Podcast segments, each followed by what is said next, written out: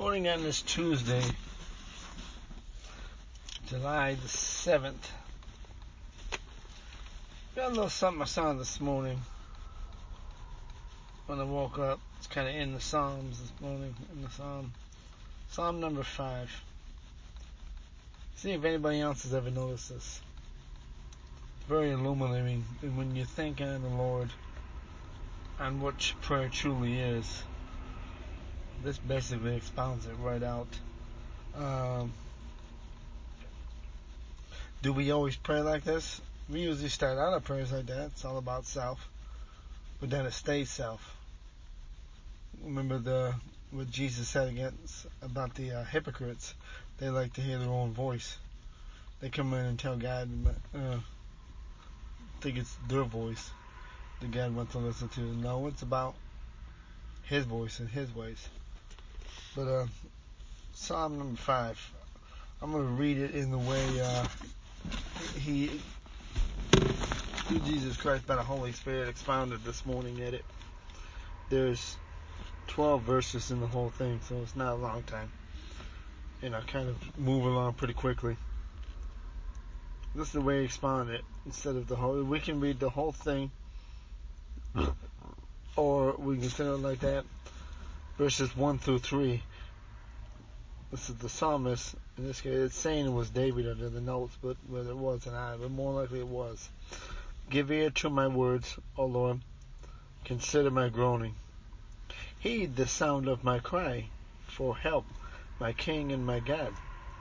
For to you I pray. In the morning, O Lord, you will hear my voice. In the morning I will order my prayer to you and eagerly watch. Okay? It's about the psalmist. About they, our prayers usually start out about us. We're crying out to something. That's usually the biggest thing. For something. Or interceding for something or for someone. We acknowledge, this is a true believer doing this, we acknowledge the, the Lord is King and He's our God. There's no other God that's another problem if we come in like that saying, uh, I am God or another God, gotta go ahead that prayer. Uh, this is saying in the morning when you rise up, but there, and throughout the throughout the Psalms, there is people meditate, the people of God meditating morning, noon, or midday, and night in the bed. So this one was morning, obviously, for you hear my voice in the morning, it was all about him. There were several eyes in there, or me's. But the last part of three, I will order my prayer to you. He acknowledges that he's calling to God. He's crying out to God. That is the only answer. He's got the only answer. He is the only answer. And it doesn't say or, it doesn't say but. It says and eagerly watch. Remember Jesus to his uh, disciples in the garden. And then three, and then when he went a little further with three of them, before he went even further by himself um, to cry out to the Father, just before he went to the cross, um, he told them, "Watch in prayer."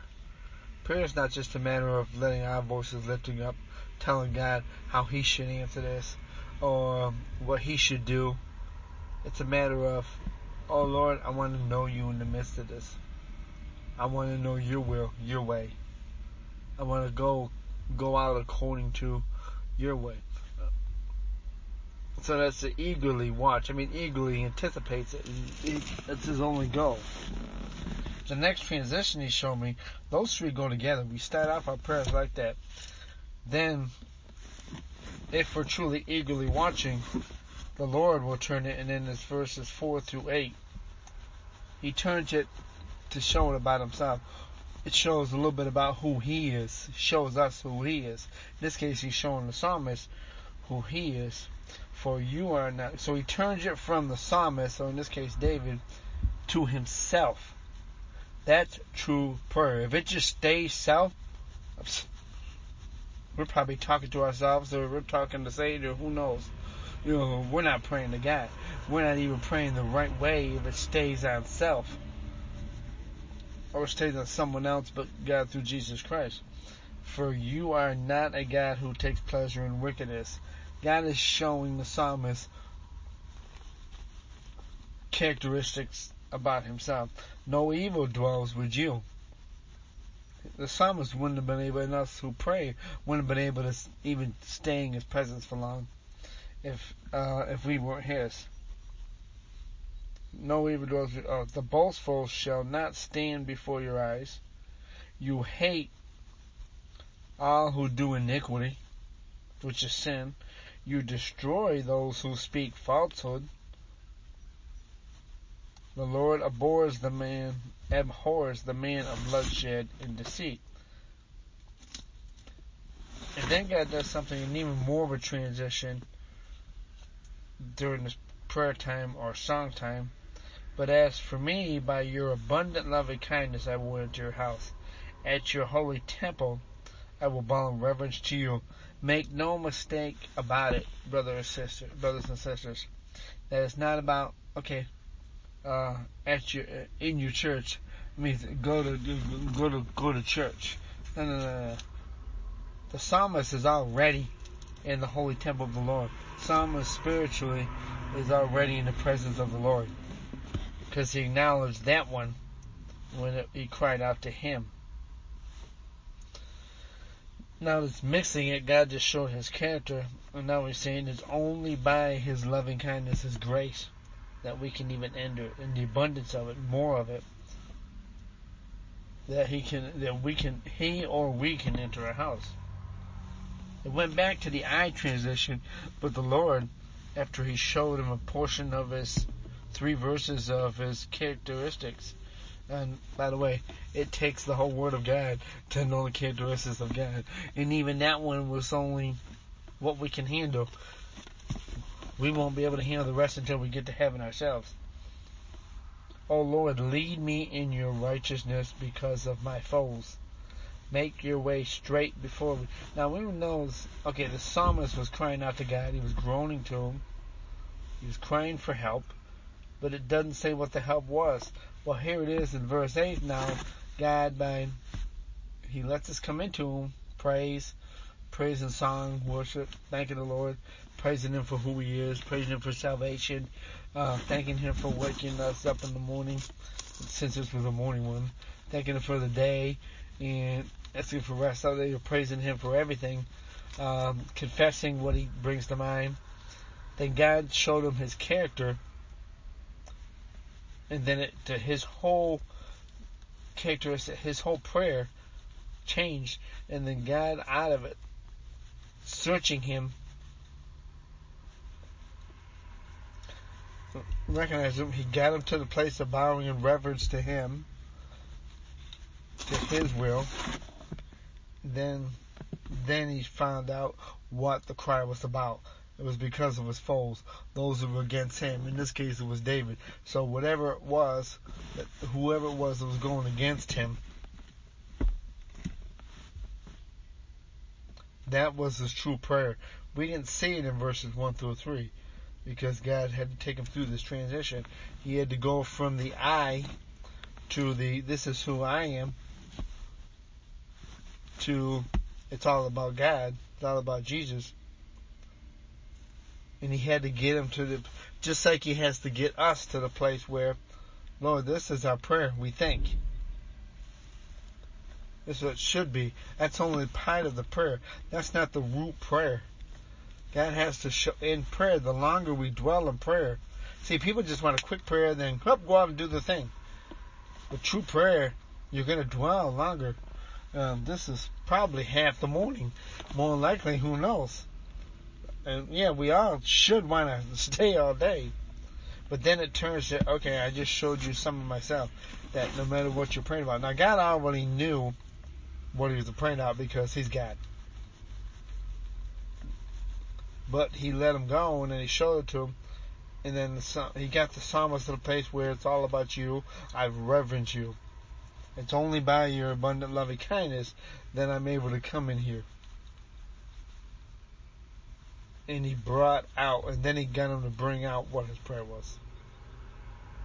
Saying, Lead me in your righteousness because of my foes. Make your way straight before me. Then the next transition, just says, okay, why are you concerned? He's probably saying, why are you concerned with your foes? Why are you looking at them, looking to them at what they're doing? Verses 9. Verse 9. There is nothing reliable in what they say. Their inward. See, God already knows them. He already knows whoever his foes, David's foes were, whoever our foe is, foes are.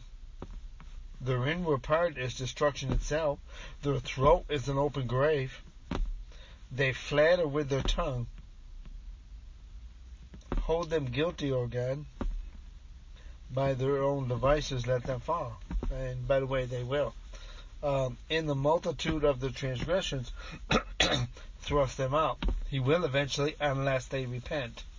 We should want them to repent as God wants them to repent and turn to Him, for they are rebellious, rebellious against you, not against David, against the Lord. So they're really not David's foes or the psalmist's foes, so they're really not our foes, they're God's foes. God's already seeing them what who they are. And they're not his yet.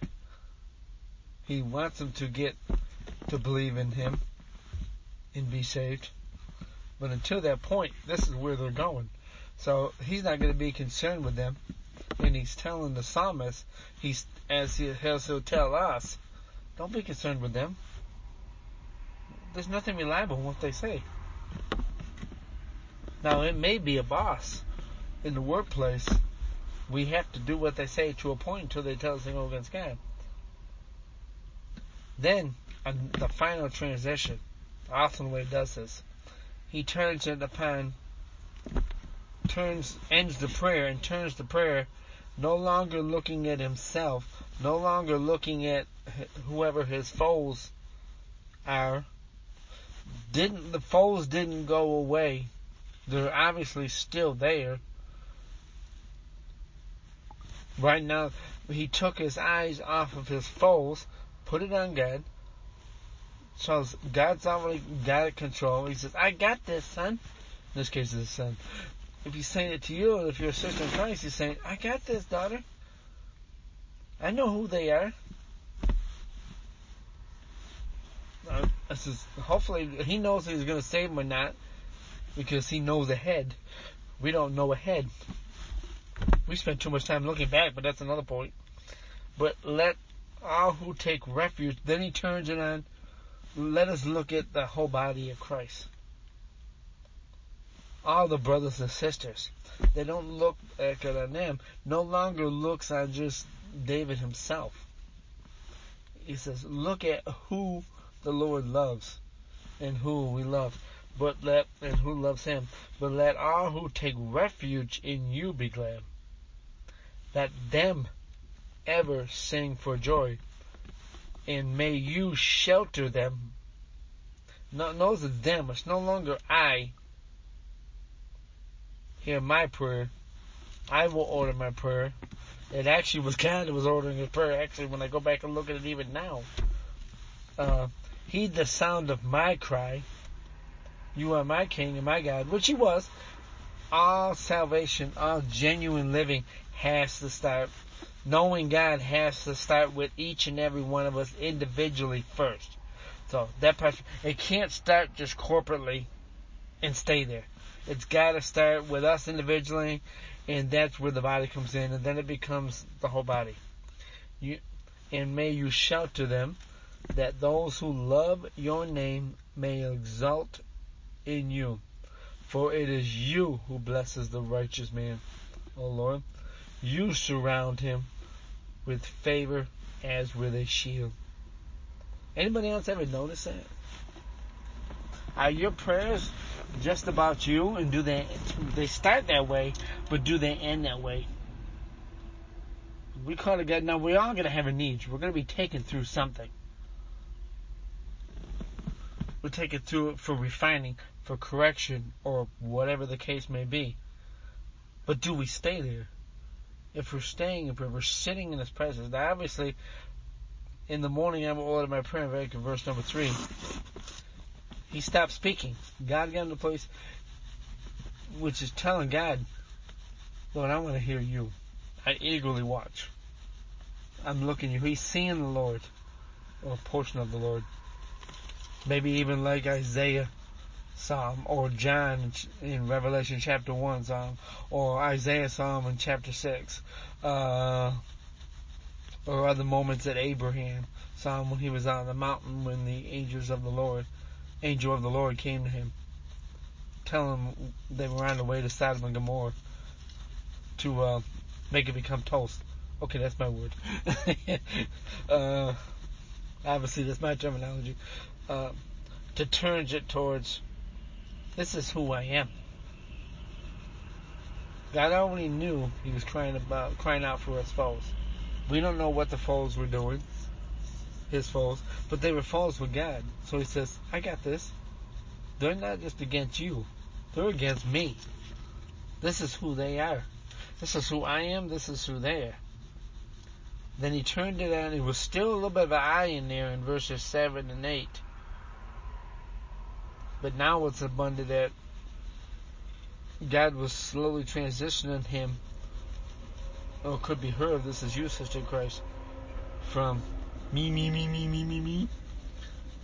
This is who God is, showing him, reveal. We need to be looking for the character of God, hearing His voice, knowing His voice when we're in prayer. We need to stop you know, now our prayer may take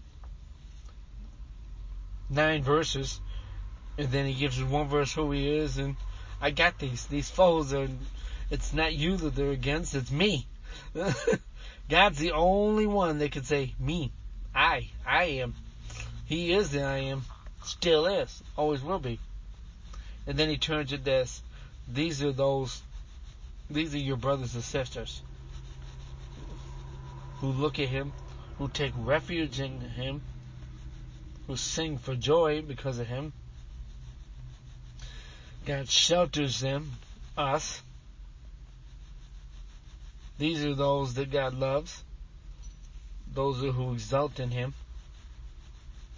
For it is God that blesses the righteous man. He's not. He's not going to bless those, the foes here, who they are. Verse nine and ten pretty much say, God ain't gonna bless that. And then he surrounds his people with favor in the shield. He is our shield.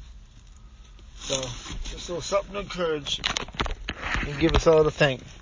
Love y'all.